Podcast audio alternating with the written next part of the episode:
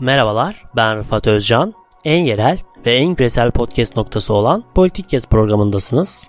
Bu programda ülkemizde ve dünyada meydana gelen gelişmeleri, iletişim, sosyoloji ve siyaset gibi alanlar üzerinden konuklarımla birlikte geniş bir perspektifle ele alıyorum. Haydi başlayalım. Merhabalar, Politik Kes programına hoş geldiniz. Bugün Arayüz kampanyasından Nevzat Taşçı ile beraberiz. Kendisiyle Arayüz kampanyasını ve çıkardıkları raporlar hakkında konuşacağız. Programa hoş geldiniz. Hoş buldum, teşekkür ederim. Öncelikle kısaca kendini tanıtabilir misin? Elbette. Ben Nevzat, e, Galatasaray Üniversitesi öğrencisiyim, siyaset bilimi öğrencisiyim.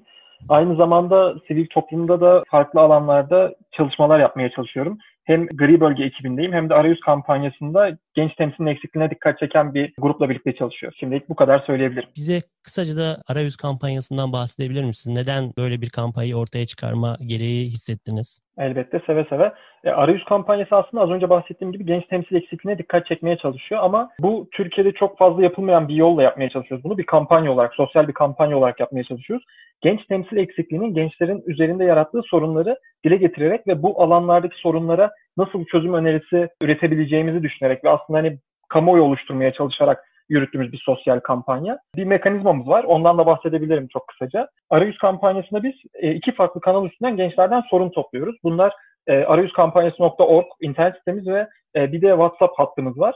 Bu iki kanal üstünden bize bildirilen sorunları daha sonrasında gönüllü ekibimiz anketlere çeviriyorlar ve bu anketleri daha çok kitleye ulaştırabilmek adına hem paydaşlarımız sayesinde hem de biz ekip üyeleri de tamamen üniversite öğrencilerinden oluşuyor.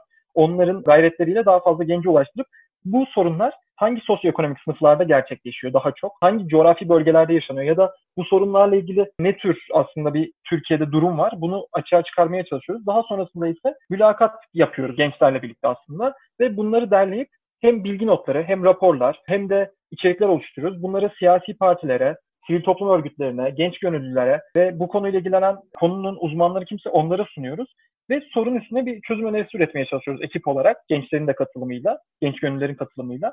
Daha sonrasında bu çözüm önerilerinde mahallede muhtara, üniversitede rektöre, senatoya, belediyede, belediye başkanına, belediye meclisine muhatabı kimse bize böyle bir sorun bildirildi. Biz bu sorunu şu kadar gençle görüştük, anket yaptık, mülakat yaptık ve böyle bir çözüm önerimiz var ve bu çözüm önerisinde sizlere şu sivil toplum örgütleri destek olabilir, bu öğrenci kulüpleri destek olabilir diye bir arayüz işlevi görmeye çalışıyoruz aslında. Peki bu zamana kadar bu şekilde çözdüğünüz bir örnek var mı? Bir vaka var mı? Onu anlatabilir misin bize varsa? Elbet. E, öncelikle şey söyleyeyim. 19 Mayıs'ta başladık biz çalışmaya e, Gençlik Gençlik Bayramı'nda.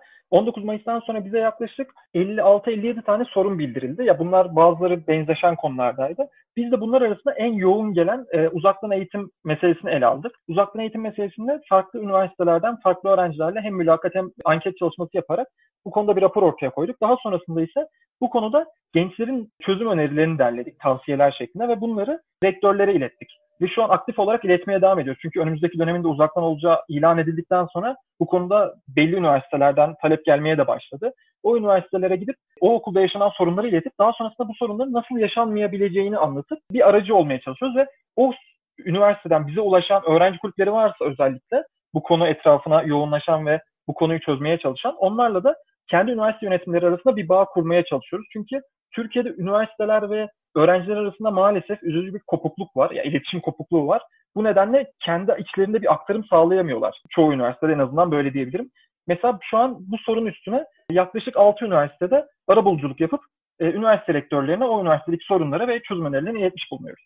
Aslında bir önce söyledin ne zaman çalışmaya e, başladığınızı 19 Mayıs'ta. Peki öncesinde nasıl bir hazırlık süreci geçirdiniz? Kaç kişilik bir ekibiniz var ve e, şeyi de merak ediyorum yani pandemi olmasaydı arayüz kampanyası olmayacak mıydı yoksa pandemiden önce mi e, hazırlıklarınıza başlamıştınız acaba? Biz aslında Şubat ayı gibi hazırlıklarımıza başlamıştık. Aklımızdaki şey gerçekten genç temsil eksikliğine nasıl dikkat çekebiliriz? Yani biz bu kendi hayatlarında bu temsil eksikliğinin sorunlarını oldukça yaşayan bir grup genciz. Hem dertlerini birilerine iletmekte sorun yaşayan hem de kendini ifade edebilecek alan bulma konusunda sıkıntı yaşayan arkadaşlardık. Arayüz kampanyasını yani pandemi öncesinde tasarlamaya başlamıştık. Pandemi olmasaydı bizim amacımız her üniversitede belli e, temsilcilikler ya da en azından bizi orada anlatabilecek, ifade edebilecek arkadaşlarla anlaşıp Onlar üstünden canlı olarak aslında mülakatlar, sorular, anketler yapıp hani direkt temasa ederek, saha inerek e, bir çalışma yürütmeyi düşünüyorduk. Ama pandemi süreci nedeniyle bunu online'a çekmemiz gerekti. Aslında bu fena da olmadı çünkü biz bu süreçte tasarladığımız şekliyle İstanbul, Ankara, İzmir gibi büyük şehirlerde sadece belli üniversitelerde faaliyet gösterebilen bir kampanya olacakken şu an online ortamda çok fazla üniversiteye ulaştık. Çok fazla gence ulaşabildik. Bu şekilde değişime uğradı. Ekibimiz aslında bir gövde ekibimiz var. Yani bu süreci öncesinde tasarlayan e, kampanyanın ne konulara odaklanması gerektiğini ya da gelen sorunlara nasıl bir mekanizmayla e, çözüm önerisi üretmemiz gerektiğini tasarlayan bir ekibimiz var. 9 kişilik. Onun haricinde ise gönüllü ağımız var ve gönüllü kabul etmeye halen devam ediyoruz aktif bir şekilde. Şu an toplamda e, gönüllülerimizle birlikte 42 kişilik bir ekibiz. Gönüllülerimiz bize çeşitli konularda destek oluyorlar. Hem anketleri hazırlamamızda, hem onları yaygınlaştırmamızda, hem mülakatlarımızı yapmamızda, hem de raporlama çalışmasında aktif bir şekilde dahil oluyorlar. Yani aslında bir hiyerarşik yapı da yok. Yanlış bir izlenim de vermek istemem. Gövde ekip sadece başta tasarlayan arkadaşlardı. Daha sonrasında e, gönüllülerle birlikte onlar da iş olan yerde imece usulü çalışıyorlar şu an. Burada uza, uzaktan eğitim üzerine yaptığınız rapora e, gelmek istiyorum. Öncelikle bu raporda aslında biraz önce e, bahsettin nasıl bir yol e, izlediğinizi mülakat ve anketler yoluyla. Belki burada biraz daha açmak istersin. Yani bu raporlamada nasıl bir e, yol izlediniz genel olarak ve nasıl bu rapor ortaya çıktı? Hı hı, yani teşekkür ederim. Çünkü e, bence değerli bir çalışma. Bu konuda uzaktan eğitimde Türkiye'de gördüğümüz en deneyim, yani en kapsamlı deneyimi yaşamış olduk öğrenciler olarak. Ama maalesef öğrencilerin deneyimine soran, öğrencilerin deneyimini soran ve bunu önceleyen, e, sonraki deneyimleri geliştirmek ve iyileştirmek adına bunları kullanan biz çalışmalar çok fazla görmedik. Yapılan çalışmaların da çok fazla tabana yayılmadığını hissettiğimiz için e, bildirilen sorunlar üstüne böyle bir çalışma yapmaya karar verdik. Burada izlediğimiz metot şuydu aslında. Biz toplamda 82 üniversiteye ulaştık ama bunların e, tamamındaki öğrencilerle yüzde mülakat yapma şansımız olmadı. 64 üniversiteden 190 öğrenciyle yüzde mülakat yaptık. Bilgisayar üstünden görüşme yaptık ve onlara sorularımızı ilettik. Onların şikayetlerini topladık. Daha sonrasında ise 82 üniversiteden bu 64'ün içinde var olduğu 82 üniversiteden 367 e, öğrenciye anketlerimizi ilettik. Bu mülakatlar sonrası oluşturulan verilerden çıkan anketlerimizi ilettik ve onların duruma katılıp katılmadığını ölçmeye çalıştık.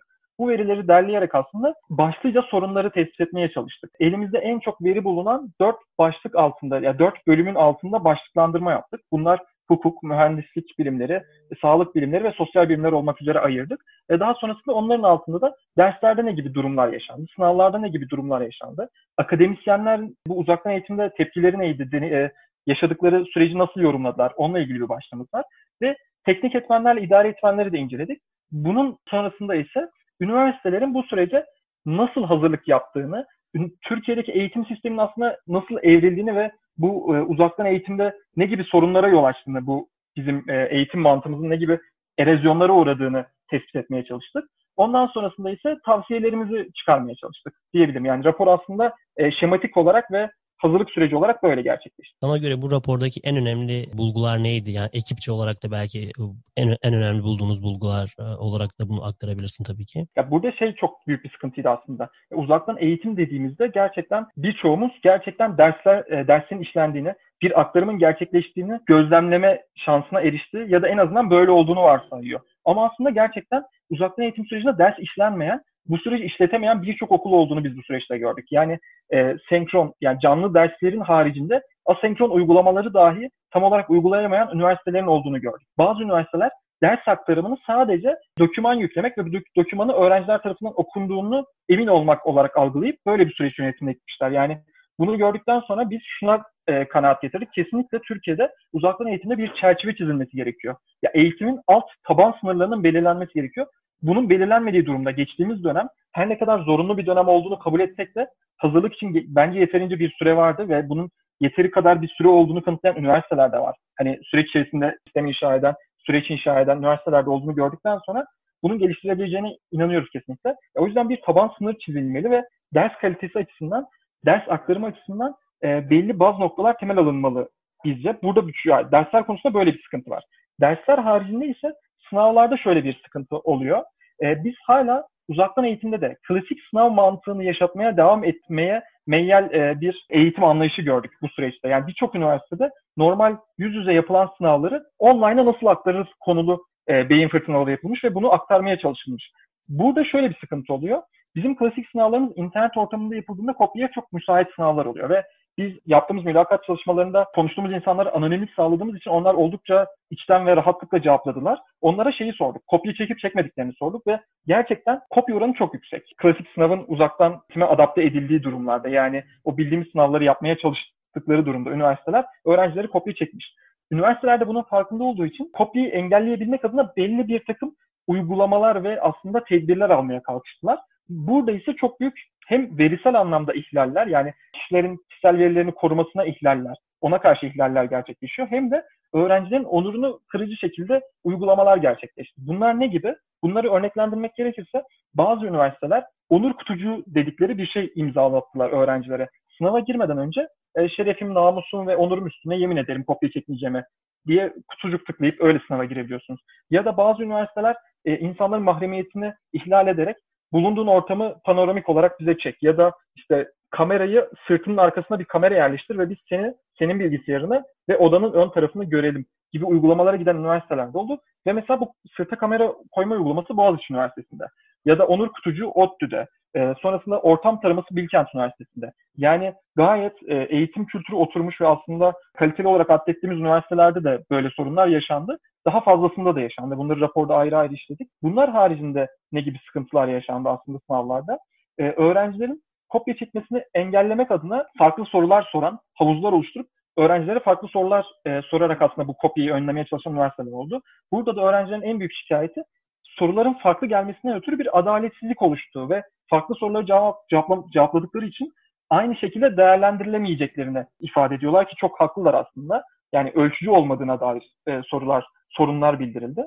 Burada e, sınavlar konusunda da böyle bir sıkıntı vardı. Bunlar haricinde ise son bir e, uzattım burayı farkındayım ama son bir akademisyenleri eklemek istiyorum. Akademisyenlerde de geçtiğimiz dönem bunun pandemi nedeniyle oluşan bir dönem olduğu ve aslında uzaktan eğitime geçilmesi için çok da bir gerek olmadığının mental olarak hissedildiğinden dolayı sanırım akademisyenler uzaktan eğitime çok sıcak bakmadılar bazı üniversitelerde yaygın bir şekilde. Ve bu da uzaktan eğitim uygulamalarının geliştirilmesine, bunların nasıl uygulanabileceğini düşünülmesine dair bir takım sıkıntılara yol açtı. Yani gerçekten uzaktan eğitim bizce bir fırsattı geçtiğimiz dönem bu, bunu deneyimlemek adına ve önümüzdeki dönemde devam edecek. Yani biz bu deneyimi daha iyi hale getirerek aslında eğitimin belli noktalarında uzaktan eğitimden faydalanabiliriz uzun vadede. Ama akademisyenlerin bu olumsuz bakışı ve aslında yüz yüze eğitime dair tutucu bir tavır sergilemeleri bu gelişimlerin de önünde birer engel olarak karşımıza çıktı diyebilirim. Yani başlıca sorunlar bunlardı. Gayet güzel bir çerçeve çizdin. Yani e, hangi sorunlar olduğunu güzel bir şekilde açıkladın. Yani ne kadar isim verebilirsin bilmiyorum ama ya başarılı ve başarısız üniversiteler olarak e, bir kategorizasyon yaparsan hangileri için ne söyleyebilirsin? Yani şöyle var. Zaten raporda da e, üniversiteleri işlerken e, yaşanan sorunları belirttikten sonra hangi üniversitelerde yaşandığını açık bir şekilde ilan ettik. Ya o yüzden burada da söylemekte bence bir e, mahsur ya da sakınca yok. Bu süreçte uzaktan eğitimi döküman yükleyerek aslında geçiren mesela Erzincan Binali Yıldırım Üniversitesi var. E, Gazi Üniversitesi daha doğrusu yeni ismiyle e, Hacı Bayram Veli Üniversitesi var. E, daha sonrasında ise öğrencilerine kopya çekmemeleri adına belli bir takım e, zorluklar yaşatan özellikle İstanbul Teknik Üniversitesi, Boğaziçi Üniversitesi ve Orta Doğu Teknik Üniversitesi var. Ya, bu, e, İstanbul Teknik Üniversitesi'nde yaşanan sıkıntı da aslında Bitwiser denilen bir programın yüklenmesi. Bu da gene kişisel verilerin ihlal edilmesine neden oluyor. Ya, program aslında sadece bunun için oluşturulmuş bir program. Zaten yerli bir program. E, sizin yüklediğiniz zaman arama geçmişinize, ortam arama geçmişinize erişebiliyor. Ortam dinlemesi yapabiliyor. Sizin kameranızı ve mikrofonunuzu istediği zaman oradan açıp kapatabiliyor. Ya bu programın indirilmesini sınavlardan önce şart koşan üniversiteler gerçekten oldukça talihsiz kararlar aldı. İstanbul Teknik Üniversitesi de bunların başında geliyor. Ya bunları kötü örnekler olarak sayabilirim. İyi örnekler açısından ise gerçekten bölümden bölüme çok fazla fark etmekle birlikte Koç Üniversitesi, e, daha sonrasında Ankara Üniversitesi daha öğrenci odaklı ve en azından öğrenciye dair e, politika geliştirmeye daha meyyal üniversite olarak raporda ön plana çıkıyor. Hani detaylı bir şekilde tek tek sayamıyorum şimdi e, o konuda yanlış olmasın çünkü dediğim gibi 64 üniversiteyi inceledik ve her üniversitenin olumlu ve olumsuz yanları var. Ama bu konularda çeken üniversiteler bunlar olarak sayabilirim. Bir de şu sıkıntı var aslında. Burada kişisel verilerin nasıl kullanılacağının da öğrenciye aktarılması gerekiyor. Yani Türkiye'deki tüm üniversitelerin sınıfta kaldığı ortak bir konu olarak karşımıza çıkıyor KVKK konusu. Öğrencilere verileri e, nasıl alacaklarını, neden aldıklarını, ne kadar boyun ne kadar süre boyunca saklayacaklarını ve ne zaman imha edeceklerini söylemeleri gerekiyor üniversitelerin. Çünkü verilerin sahibi bizleriz, öğrencileriz ve bunları bilmeye hakkımız var. Ancak Türkiye'de öğrenciler böyle bir şeyi talep edebileceklerinin tam farkında değiller. Ya çünkü gerçekten farklı sıkıntılar yaşıyorlar. Hani bunun böyle bir şey olabileceğini düşünmüyorlar. Üniversitelerde bunu söylemek zorunda hissetmiyorlar kendilerini. Ama yurt dışı örneklerini inceledik biz. Hollanda'da bu dava konusu oluyor. Orada programın adını doğru telaffuz etmiyor olabilirim ama Spotgorn gibi bir program var. Yani Hol- Hollandaca bir isim var. O programı kullanıyorlar. Witwiser'a çok benziyor. Sonra bu dava konusu oluyor. Utrecht Üniversitesi'nden bazı öğrenciler dava ediyor. Ve öğrenciler verilerin nerede saklanacağını, e, ne zaman imha edileceğini, ne kadar süreyle saklanacağını bilmelerine rağmen dava açıyorlar. Verimizi alamazsınız diye. Türkiye'deki durum daha da vahim. Türkiye'de öğrenciler bunları da bilmiyorlar.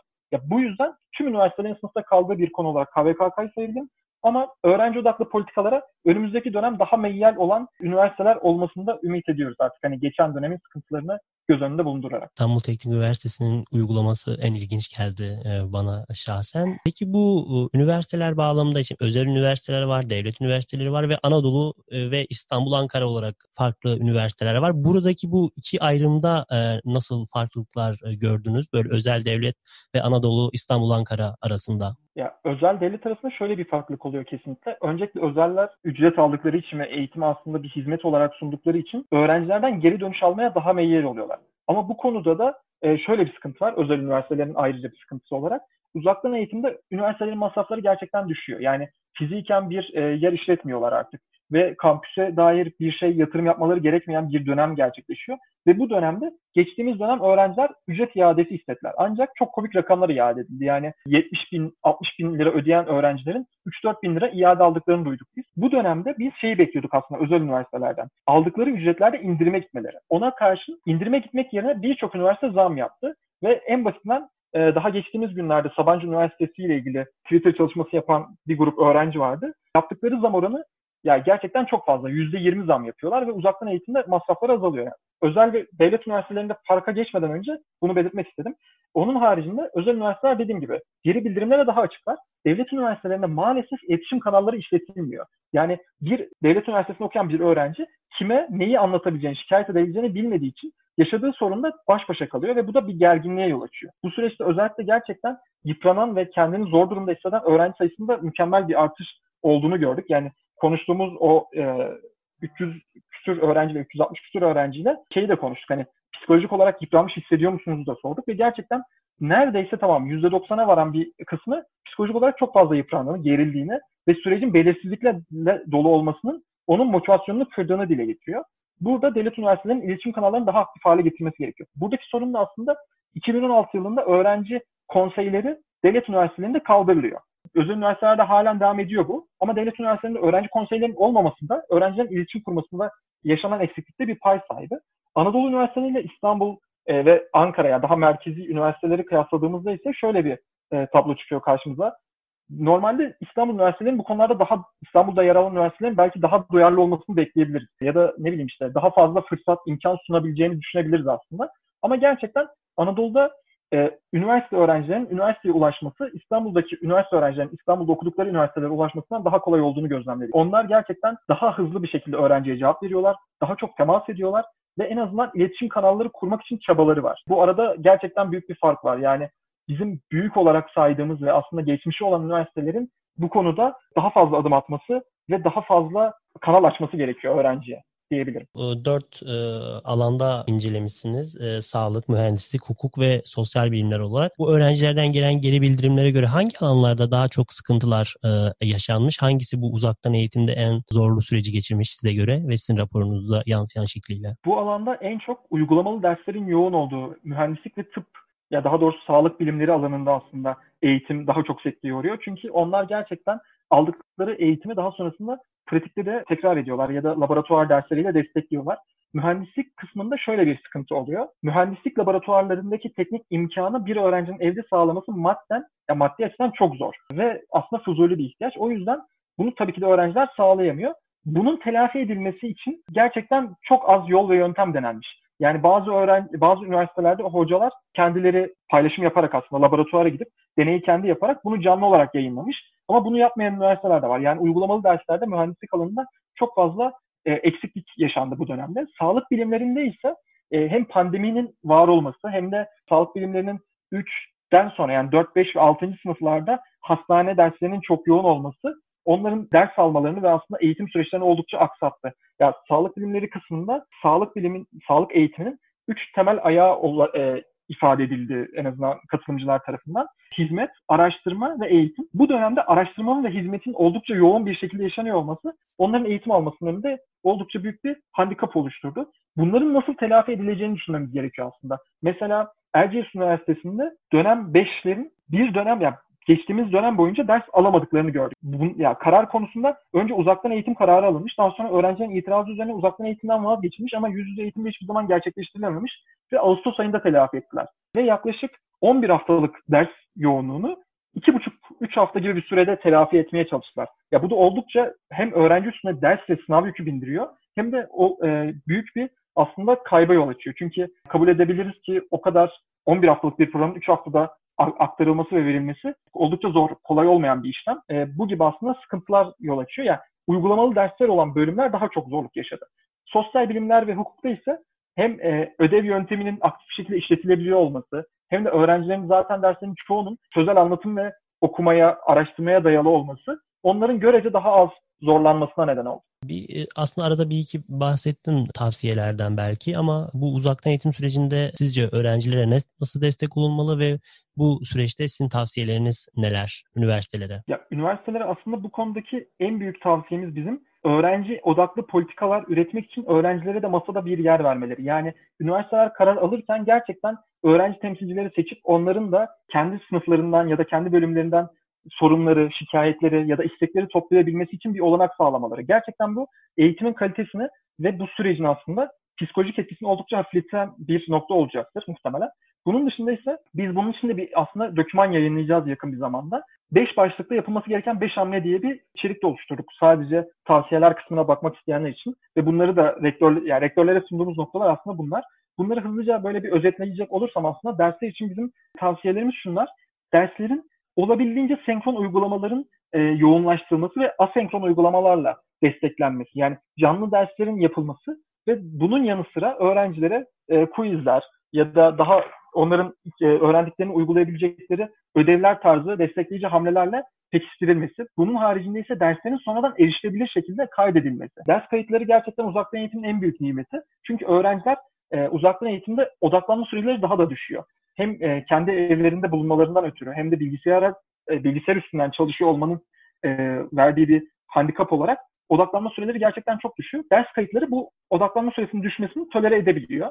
E, bunun haricinde ise kamera açma zorunluluğu gibi ya da işte ses açma zorunluluğu gibi zorunlulukların olmaması öğrencileri oldukça rahatlatan bir nokta olarak karşımıza çıkıyor. Sınavlarda ise olabildiğince online sınav metotlarının uygulanabilirliğinin test edilmesini biz öneriyoruz. Yani çünkü sadece klasik sınavları aktarmak hem kopyanın önüne geçmiyor hem de öğrencileri daha çok gelen nokta oluyor. Bunun yerine vize ve finalleri daha fazla yapılmış, daha az soruya sahip quizlerle, sınavlarla destekleyerek aslında yaygınlaştırabilirler. Bu hem öğrencinin üstündeki yükü azaltıyor. Gerçekten bunu yapan üniversitelerde okuyan öğrencilerin olumlu çok fazla yorum var bu sisteme dair. Hem de e, kopya çekilme ihtimalini azaltıyor. Yani 5 soruluk haftada bir sınava girmek sizi kopya daha az yönlendiriyor ve bu sayede gerçekten ders içeriğinde daha hakkaniyetli bir dağılım yaşanmış oluyor. Veri güvenliğinde ise gerçekten e, az önce de saydığım aslında nokta nokta e, kısımlarda üniversitenin öğrencileri bilgilendirmesi gerekiyor. Bu verilerin ne kadar saklanacağını, nerede saklanacağını, ne zaman imha edileceğini öğrencilere vermeleri ve bu verileri alırken açık rızaya dayanmaları gerekiyor aslında. Hani şey değil, e, sınavdan önce kameranızı açmanız gerekiyor. Yoksa sınava giremezsiniz değil de sınavdan önce e, daha doğrusu sınav takvimi açıklanmadan önce sınavlarda kameranızı açmanızı isteyebiliriz. Ve bu istediğimiz takdirde bu verinizi şurada saklayacağız, böyle yapacağız diye bilgilendirmelerin yapılması çok daha sağlıklı olabilir. Bunların haricinde ise özellikle akademisyenler için belli akademisyenler uzaktan eğitime özellikle yaşça daha e, ileri olan akademisyenlerimiz uzaktan eğitime adapte olmakta sıkıntı yaşadı. Ve biz şeyi de gördük. Akademisyenlere sistemlerin nasıl kullanacağını yani üniversitenin uyguladığı o platformu, kullandığı platformu nasıl kullanacağı aktarılmamış bazı üniversitelerde aktarılmış ama bu sayı gerçekten aktarılmayan üniversitelere göre oldukça az. O yüzden akademisyenlere ufak eğitimler verilerek aslında derslerin hem içerik olarak boşa gitmesi engellenebilir. Hani daha fazla süre kazanılabilir. Hem de bu sistem öğretilerek aslında akademisyenlerin o seçenekleri nasıl kullanacağı da önden tatbik edilmiş olabilir diyerek aslında böyle önerilerimizi kısaca özetlemiş olabilirim. Çok teşekkürler. Bu uzaktan eğitim üzerine bir raporunuz var. Temsiliyet için bir raporunuz var. Bunun dışında neler yapmayı planlıyorsunuz? Gelecek planlarınız arasında e, neler var? Bunu sormuş olayım son olarak da. Bu konuda ise bu hafta çıkacak yeni bir anket çalışmamız var. Yani bu hafta hem anketleri hem mülakat görüşmelerini başlatacağız. Öğrencilerin ekonomik durumu ve aslında e, KYK'nın öğrenci ihtiyaçlarının ne kadarını karşıladığına dair. Çünkü gerçekten bu da çok büyük bir sorun. Öğrencilerin hem ekonomik olarak artık e, Türkiye'de öğrenci olmak oldukça pahalı bir şey. Özellikle büyük şehirlerdeyseniz. Onun ötesinde ise verilen burslar ve destek imkanları oldukça git, azalıyor. Gitgide azalıyor. Bunun üstüne bir çalışmamız var bu hafta yapacağımız. Bu çalışmayı tamamladık ve tamamladıktan ve raporunu çıkartıp e, çözüm önerileri bulmaya başladıktan sonra ise gençlerin Türkiye'de ne kadarının psikolojik destek almaya başladığını ya da ne kadarının psikolojik destek alma konusunda ön yargıları ol, olmadığını, bunun işte insanlar tarafından nasıl karşılandığını ve devletin psikolojik desteği neden karşılamadığını, bunun neden devlet güvencesi altına alınmasını yani sağlık güvencesi altına alınması gerektiğine dair bir çalışma yapacağız.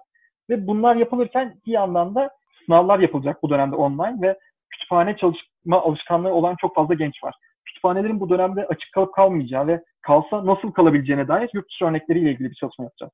Ya önümüzdeki üç çalışmayı bu şekilde özetleyebilirim. Çok teşekkürler. Tekrardan benim sorularım burada bitti. Senin son olarak eklemek istediğin herhangi bir şey var mıdır? Öncelikle ben davet ettiğin için çok teşekkür ederim. Yani gerçekten hem bizim derdimizi anlatmamıza alan tanıdığın için hem de keyifli bir sohbet olduğu için teşekkür ederim. Onun dışında bir şey yok. Ben tekrardan çok teşekkür ediyorum. Ee, bu programda Nevzat Taşçı ile e, arayüz kampanyasını e, konuştuk ve özellikle de uzaktan eğitim üzerine çıkardıkları e, rapora odaklandık. Bizi dinlediğiniz için teşekkürler. Kulağınız bizde olsun. En yerel ve en küresel podcast programı Politik Kesti dinlediniz. Bizi Spotify, Apple, Google Podcast üzerinden ve sosyal medya hesaplarımızdan takip etmeyi unutmayın. Yeni başlıklar ve konuklar için kulağınız bizde olsun.